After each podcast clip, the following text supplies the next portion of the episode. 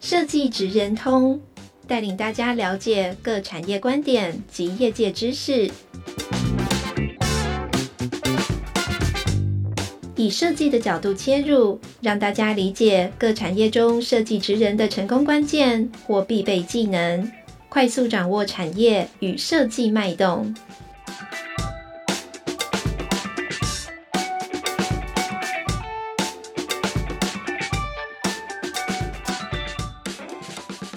欢迎各位收听《设计职人通》，我是今天的主持人玉婷。那我们今天呢，非常高兴可以邀请到无有设计的张志顺总监。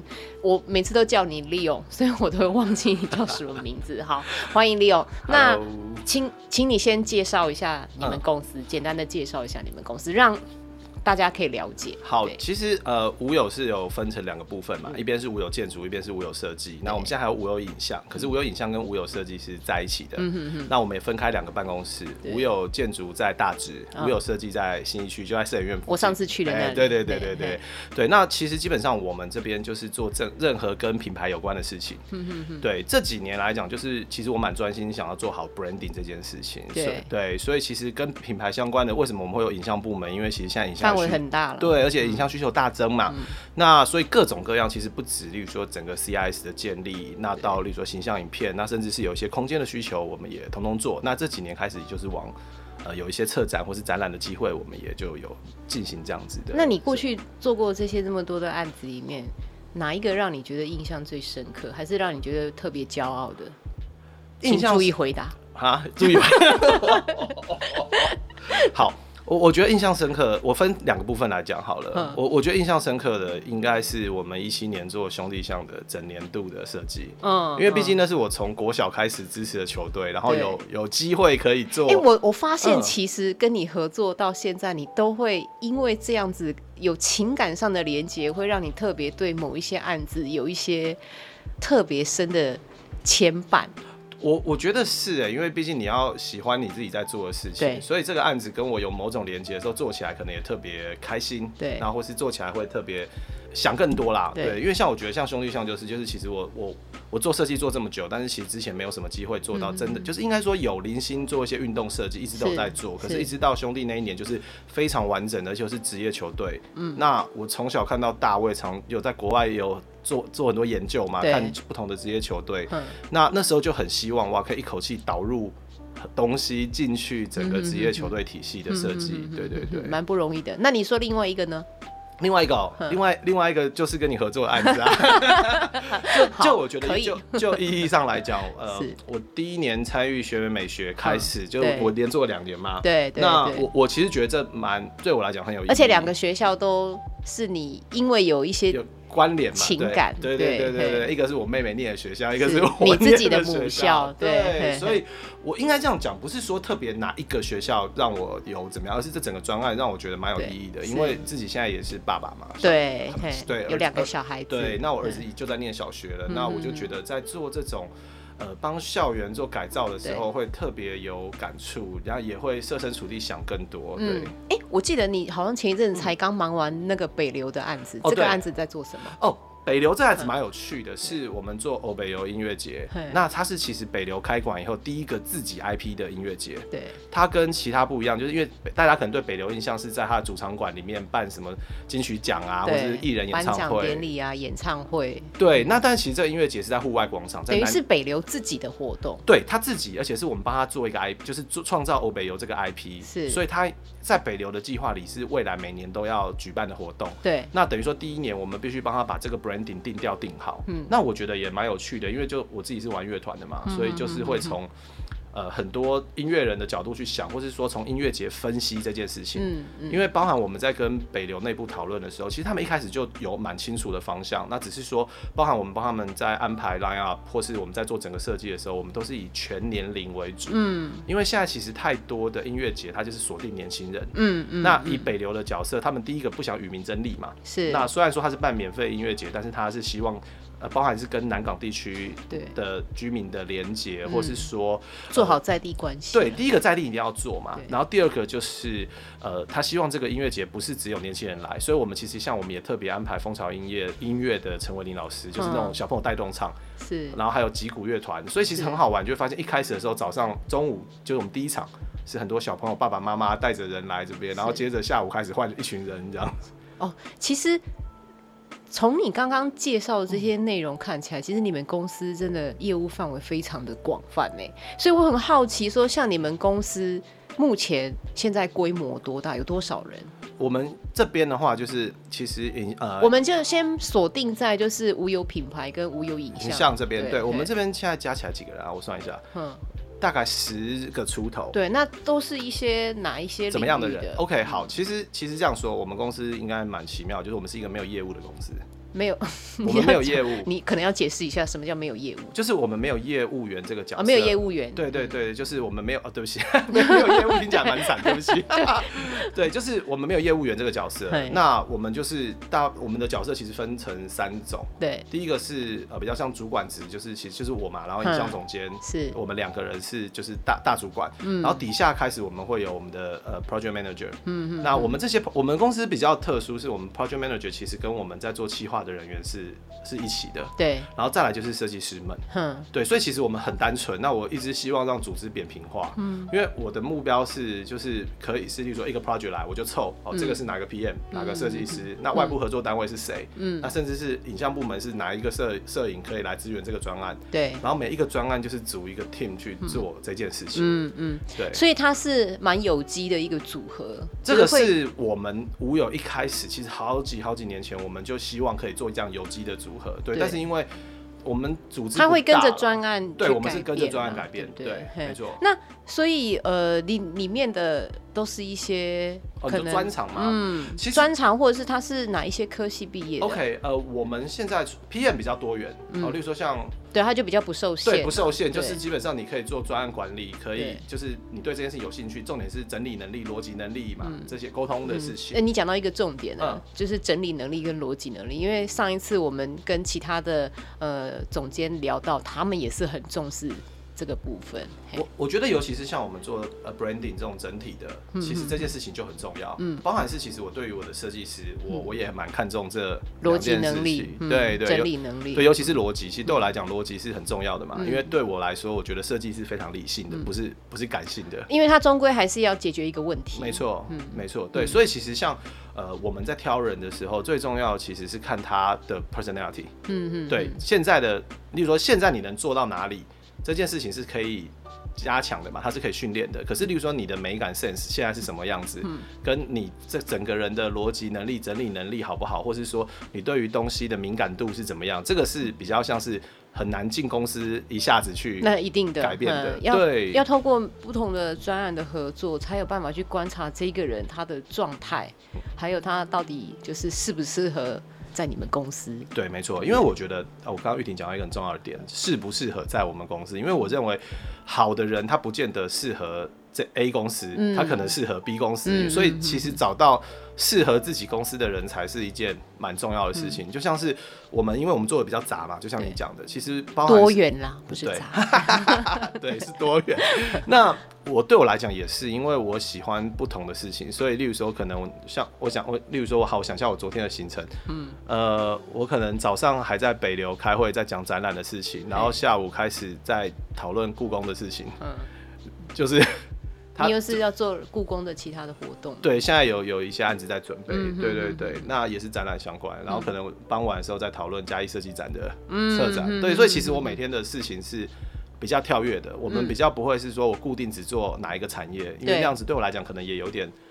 无趣，我喜欢，嗯、因为毕竟我以前是媒体出身的嘛，所以我以前本来就很习惯说，我每天其实处理很多从很多个不同的的的事件，嗯，然后是不同产业、不同方向。嗯、那我其实觉得对做设计的来讲，它是一个刺激，因为我往往可以把不同产业的事情，就是互相间导入，或是当做灵感，而且说不定它之间有一些关联，或是有一些资源，它可以互相的交流。对，其实我觉得这件事情就是蛮好玩，就包含整合跟可能的潜在性的合作。我也还蛮喜欢帮客户拉，就是拉关系。对，就是谁跟谁可能有机会合作，嗯、那可能会有不同的火花啦。对对对对对，所以我们挑人的时候也是，就是我来面试的时候，我都会讲非常清楚，就是哎。欸我们你不要想说你会固定做什么，对，我们东西会很多元，而且我想要确认你其实是喜欢每天尝试不一样。的东西，对，而且你可能而且要接受挑战，对对，因为我认为其实像我们这种工作形式，大家工作量是比较大的，因为你必须做很多 study，嗯，你要你新的专案来，你可能完全不懂这是什么，像我之前做过，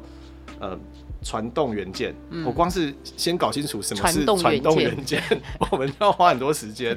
那呃，不是只是上他官网看，我们可能还要问他们，搞清楚他的客户到底是谁，还要去现场观察或是什么的。对，所以其实相对来讲，需要花的时间很多。像我们现在在做北流的那个程序员老师特展，嗯，那哇，不懂音乐的同事就就完蛋了，嗯，就是你你甚至我们要讲什么是，而且音乐这种东西是要累积的。几年这样累积下来的。对，所以其实像这种专案，我就觉得他又更专业一点点。那还好，我自己是玩音乐的。那我们几个像我帮我们在现在剪片的同事，他是对音乐很有兴趣的。嗯，那另外一位同事妈妈曾经在唱片行工作过，嗯，所以大家哎对这个东西有点渊源，大家是了解的，兴趣。对，所以我觉得做起来就是应该会带劲。对，而且应该会比其他设计公司稍微轻松一点点，因为例如说我在那边跟。像我们去访李寿全老师、陈富明老师，嗯、好，我们在跟他们聊，甚至是我跟黄玉玲董事长在聊天的时候，嗯、他们就理解说，哦，我其实是理解我懂这个产业的，对对对，对这这蛮重要的。他们会不会愿意为，就是跟你打开心胸去谈这些事情，对，就取决于你对这个东西有了解多少。对，所以其实我觉得会分两种状况，像我刚刚讲的，就一个是你其实完全不了解，一个是你了解。那我觉得完全不了解的情况下，对于呃商业客户来讲是蛮好的，因为你可以从一个完全。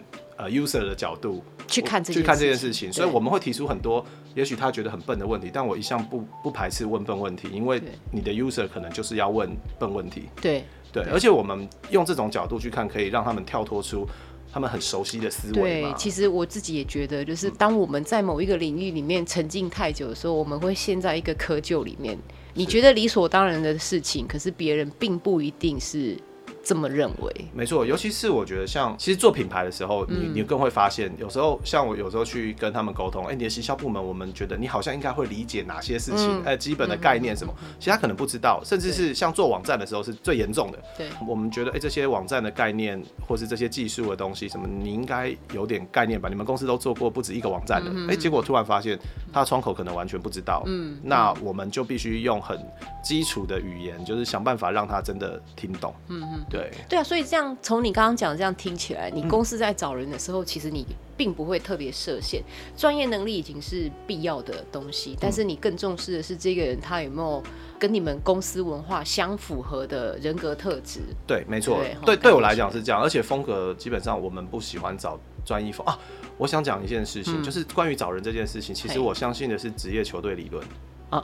就是解释一下吧。好，就是呃，我认为，例如说，我我，例如说，我现在团队可能大概有十个人左右。好，那我我出缺了以后，我现在想的事情是，那我到底现在是要补的是，例如说，好，我以球队来讲，棒球队来讲，我现在要补的是一棒脚程快的，可以上垒率高的，还是我要补四棒的中心打者？这 depends，我现在位置缺的是哪一个？对，所以有时候其实不见得是他作品不好或是怎么样，而是就是说这个风格，我觉得我们公司的同事已经有。很多人可以做了，对那反而现在这个阶段，我希望。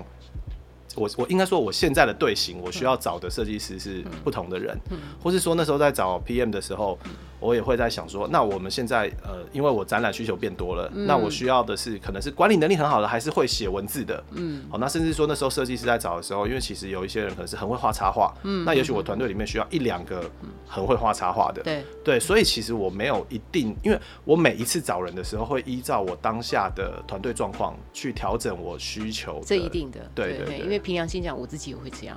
对，那但是如果听你这样讲，如果是我们现在设计系的学生听了这个，天哪，那我要十八般武艺都要会。其实我觉得没有，我觉得如果以对于设计系学生的定的的建议的话，我认为你要先搞清楚你自己的定位。嗯，其实大家需要先了解自己。嗯，因为像像我其实是转我中年转行哎，我四我三十岁开始做设计，因为你本来是记者嘛。对，然后我二十呃我二十六岁的时候，二十快二十七岁的时候去美国念研究所，然后开始。学设计，对，然后在那边工作一年嘛，然后我回台湾的时候三十岁，所以我等于是三十岁开始在台湾做设计这个产业，所以其实我一开始也是很迷惘啊，我一直不知道。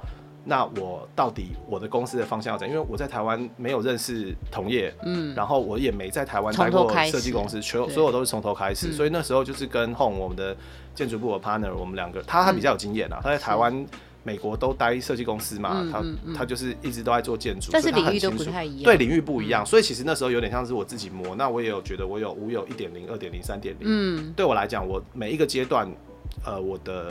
学习状态跟我的目标不一样，嗯，对，所以例如说像我一开始的时候，我是想要先搞清楚这个行业到底可以干嘛，适合干嘛，那台湾跟国外的差别在哪里？对，所以那时候花了比较多时间在摸索跟碰不同种案子，累积经验嘛。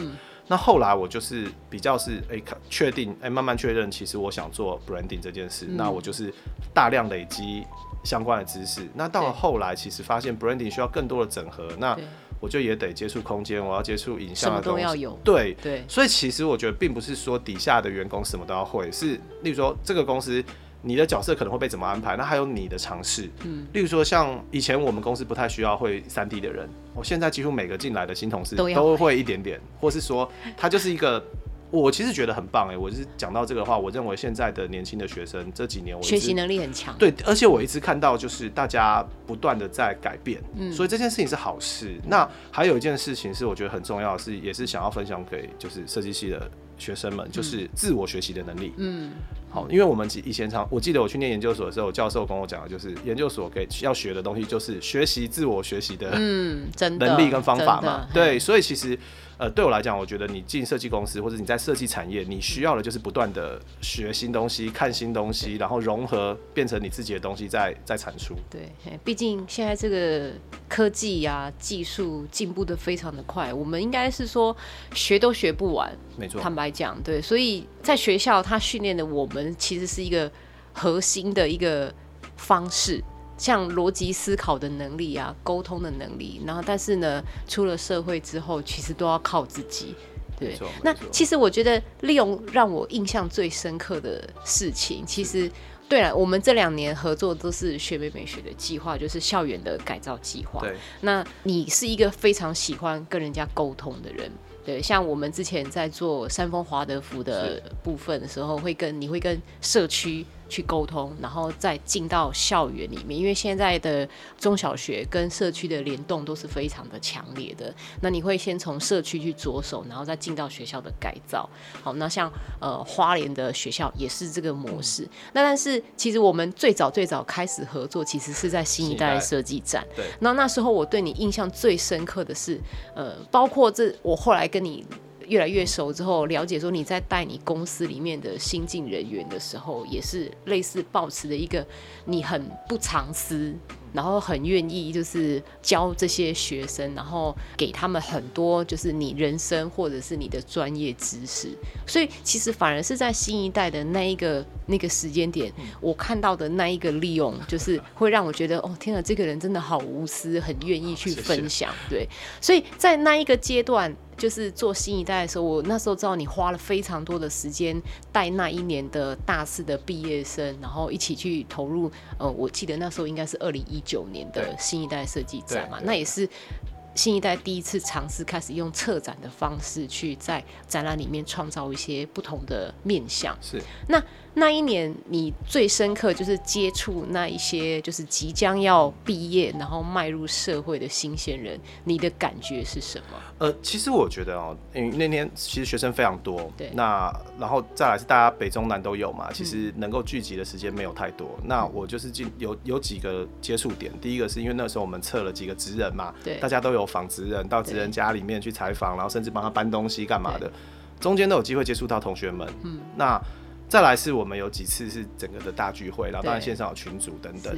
那其实我觉得对于同学们来说，呃，你的差别在于，你如果遇到一个愿意跟你分享的人，你自己问什么东西，你的积极度或是你的参与度会影响你学到多少东西。嗯嗯。哦，其实我认为这个是包含是有时候我去学校讲课或是。有时候像我最近在帮那个 SSU 大专题总做一些呃 branding 的课程，嗯，我就觉得差别在于你敢不，你也不能说敢不敢，你愿不愿意多问问题，或是你觉得就像你刚刚自己讲的，你不怕问笨问题，对对对，对，或是说你有没有呃在每一堂课或是每一个演讲或是每一个 workshop 里面，你到底从里面你想看到的是什么？嗯、那你有没有看到哪一个点？也许你知道两个小时里面你都觉得很很无聊，没有对你没有价值。可是有一个十分钟里面讲的东西有有趣，嗯、那你要不要 digging 这个东西继续问？对，其实这有点像是我们在做访谈。你去找客户的时候，欸、也许他讲很多东西，你都觉得这个没办法拿来做 branding 的重点。可是我就是抓紧那个其中一个光嘛，一个亮点，那我就要继续问你才能。挖更多挖到东西，所以我觉得其实现在的学习在于，因为大家很习惯自己学习，好，大家也很喜欢出去听演讲或 workshop。但是除了 overall 听到的东西，你有没有要抓到什么东西继续去问？因为像像我来讲，如果我是去上课，或是像上次新一代那样带，有任何问题要问什么，我都会我都会花时间回答，我我不会就是不回答或干嘛。那但是我就我我们会发现，就是有些就是我就只是来做这件事，有些是会。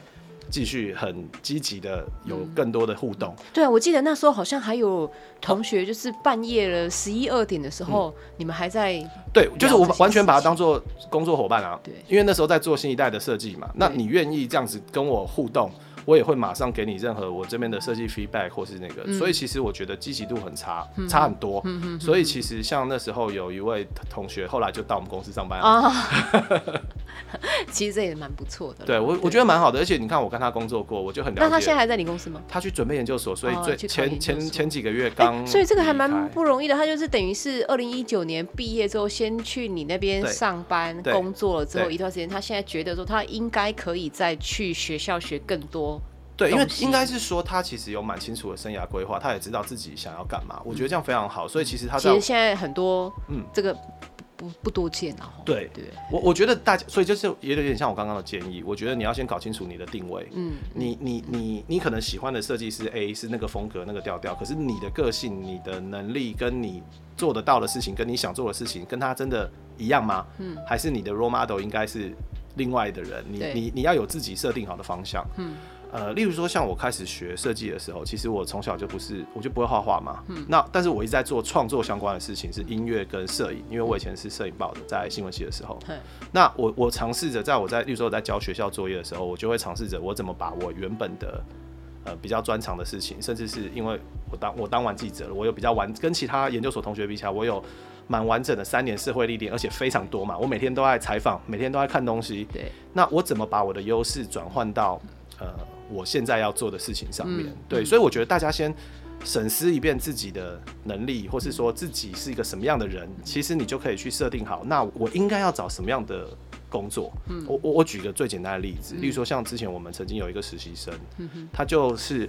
中规中矩的，你可能不太就觉得他做稿没有太有特色，可能就是比较平很平平对。但是那我也觉得你可能真的留不下来，嗯、那或是他去找设计公司，我觉得他会有困难。哎、嗯欸，结果他后来还是工作的很愉快，为什么？因为他去了一个公司，他就是专门去把那种国外的电影片全部变成英文的 title 变成中文，然后 relay out，然后做成灯箱，做成什么？他的工作就是每天一直在。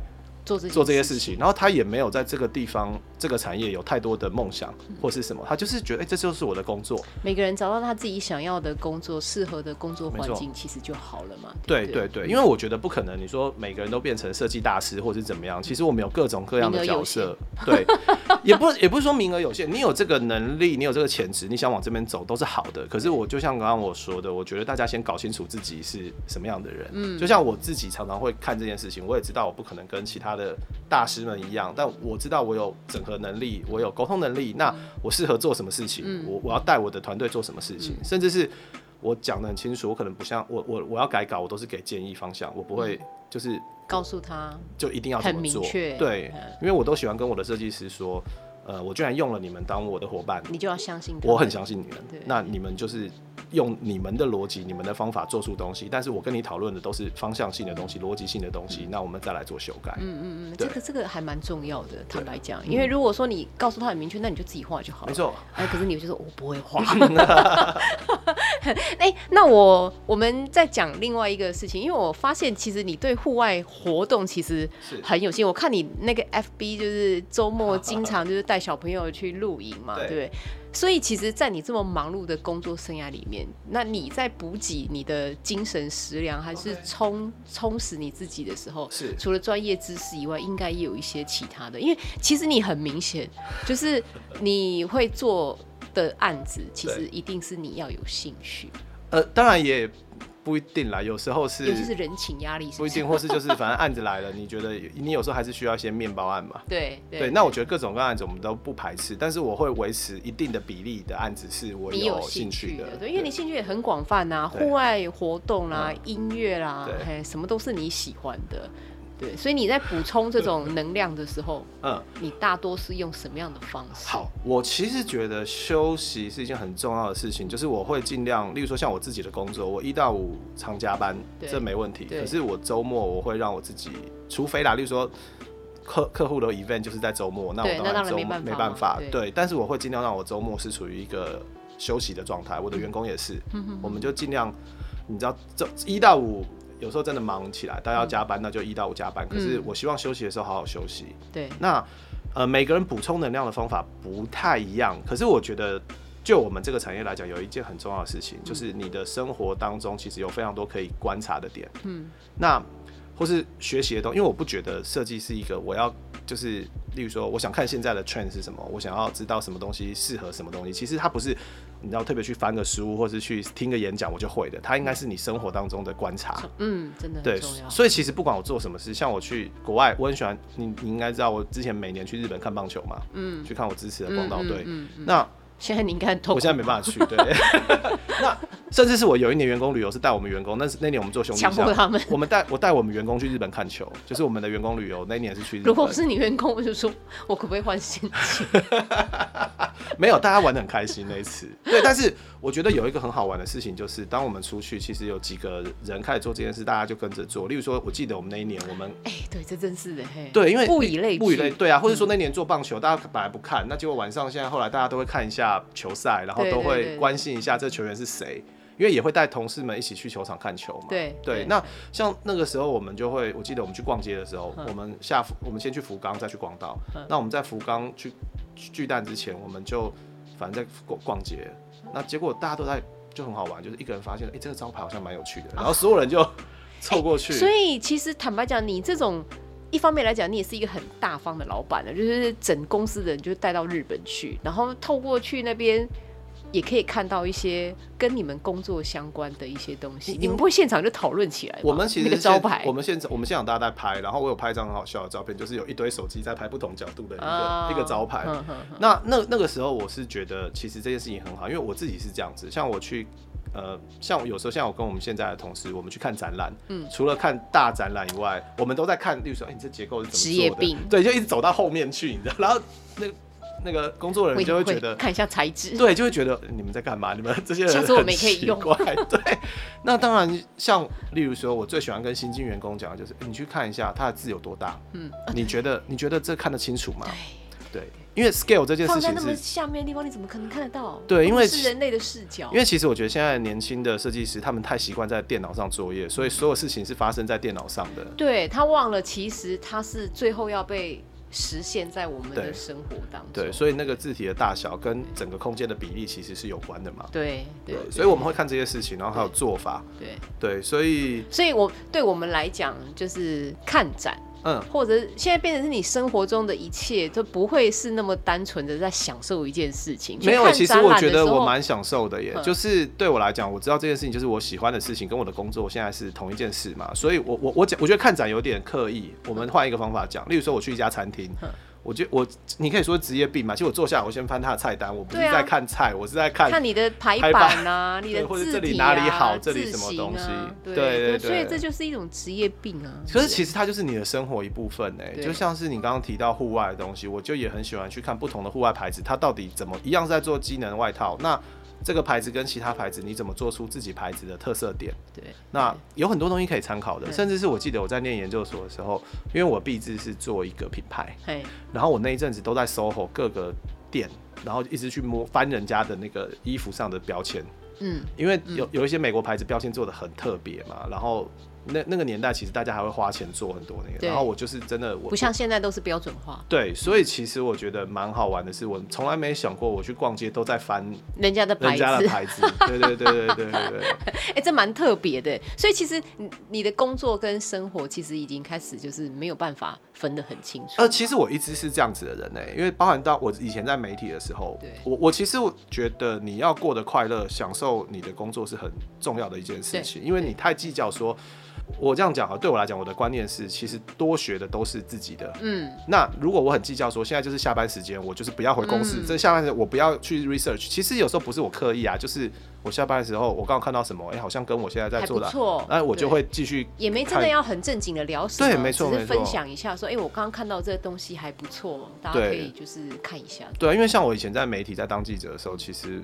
我就是觉得我，我我甚至有过最夸张的事情是，我记得那时候是新北市大喜大喜市的火灾嘛，新北史上最严重的火灾。我那时候是周六，我放六日，然后我两天都是放假。记者不可能周六周日。没有，苹果是排班的，排班，因为是突发中心。然后我那时候是假日，然后我直接。打电话晚上嘛，我直接打电话回公司说，哎、欸，我刚刚看到新闻，那个有点严重，需要支援吗？嗯嗯嗯。然后公司说，你你这可以吗？会主动啦。没有，因为其实我那时候觉得，我只是觉得这是一个蛮重要的事件。那第一个是想公司应该会需要大量的人力，嗯嗯。那第二个是我其实想参与这件事情，因为它可能是一个很重要的记录，嗯嗯。对，就是，然后我就去了。其实这样听起来，其实我感觉啦，哈，就是。人的就从你刚刚一直讲过来到现在，每一个人的积极的态度，就是是很很重要的关键。对，就是你自己怎么去看待你的工作的，不管是学习，或者是说你现在有突发状况，就像你刚刚讲的那个态度，就非常的就让人家会一般老板都会很欣赏嘛。对，就是我。但我不是说要做有奴性的员工哦，我觉得这些事情都是你自己的。对，因为就我自己学的的经验来讲，我多做的任何东西，其实都是我未来的养分，而且它是我的。嗯，就是如果有时候计较太多的话，其实反而会失去一些你可能看不到的东西，是对不对？对。好啊，那我们最后的部分啊，就是你可不可以送几句话，或是几个观点？给我们设计科系的学生，或者是说新进的一些设计新鲜人。哇，我觉得刚刚好像都讲差不多了，没有？就讲完了。没有，其实其实如果真的要这样讲的话。对啊，我觉得刚刚讲很多诶。第一，我我把它总结一下好了。嗯、第一个，我觉得先找到你自己是谁。嗯，定位，定位自己的定位很清楚。其实，而且能力上面也。其实你看很好玩的，我在讲的事情就跟我们在做 branding 是一模一样的。嗯、你要先搞清楚。你要帮这个公司找到它的定位是什么，才有办法帮它的品牌去做一个很完整的规划。没错没错，我觉得现在就是我完全是以这个逻辑在做思考。因为每个人。也是等于是他有自己的品牌嘛？没错，所以找到你自己的定位是什么，你才知道我在专，你还在，你还是学生，那我要朝着哪个方向多学习？嗯嗯，对不对？这个事情很重要。对，而且确定你是真的喜欢这件事，而不是因为现在好像流行。嗯，我我觉得这件事情最可怕的，你要找到你真正喜欢的跟你想要的方向，而不是现在流行的方向。没错，对，要不然就会造成就是市场。供需会失调，呃，或是同质化太高，对对，这是一件事。然后，所以你找到你方向以后，那当然就是要还有另外一个我们刚刚讲的，我觉得很重要，对学生来讲，学习自我学习的方法，嗯，这件事情超重要。学习自我学习的方法，对对，因为这会让你就是不断的在学习。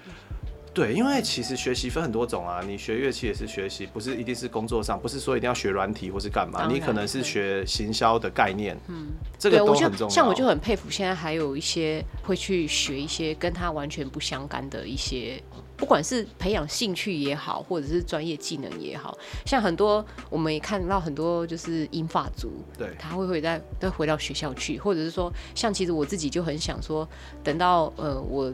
再过几年的时候，我可以去学几个乐器，因为小时候家里不会，也没有那个闲钱让你去学音乐啊，或是学钢琴什么的。但是那个一直都是每个人的梦想。现在就要学，不要等到过几年会会弹不动，是不是？不是不是弹不动。其实我觉得我这几年学到的事情，就是你想做什么事情，你可能现在很忙或是干嘛，你就是抽，你要拼，你要分时间出来，不然永远没有。永远都不会有落实那天，因为现在的我们都会想说，没退休那一天再去，之后有大把的时间的时候可以去处理嘛，对不对？然后像就是你刚刚讲那个就很重要，就是学习怎么样不断的去学习。其实我觉得还是态度哎，对，这是跟特特质或是你那个有关，但是因为我觉得学习是自愿的，不是被强迫的，嗯，这件事情很重要，就是。自愿的学习会让你是获得快乐。对，嗯，因为那是会你真正想学的东西。没错，没错。其实这个现在的这个社会就是什么都在变。什么都在变化，嘿，不管是疫情啊，或者是我们面对的技术啊、新的科技啊等等的挑战，其实对我们来说，不管你是哪一个年龄层，就是要不断的透过学习的方式去适应这个社会的转变啦，对不对？对，好啊，那我们今天就非常感谢那个无有设计的张志顺总监 利勇，对，嘿，来参加我们这个设计职人通。那也，我们先预告一下，就是今年十二月的时候，就是志顺这边在我们。我们今年的台湾设计展，好，也有一个角色在里面，然后欢迎大家到时候可以一起去欣赏你在台湾设计展这里的作品，好不好？好，谢谢，你，谢谢，谢谢利勇，谢谢。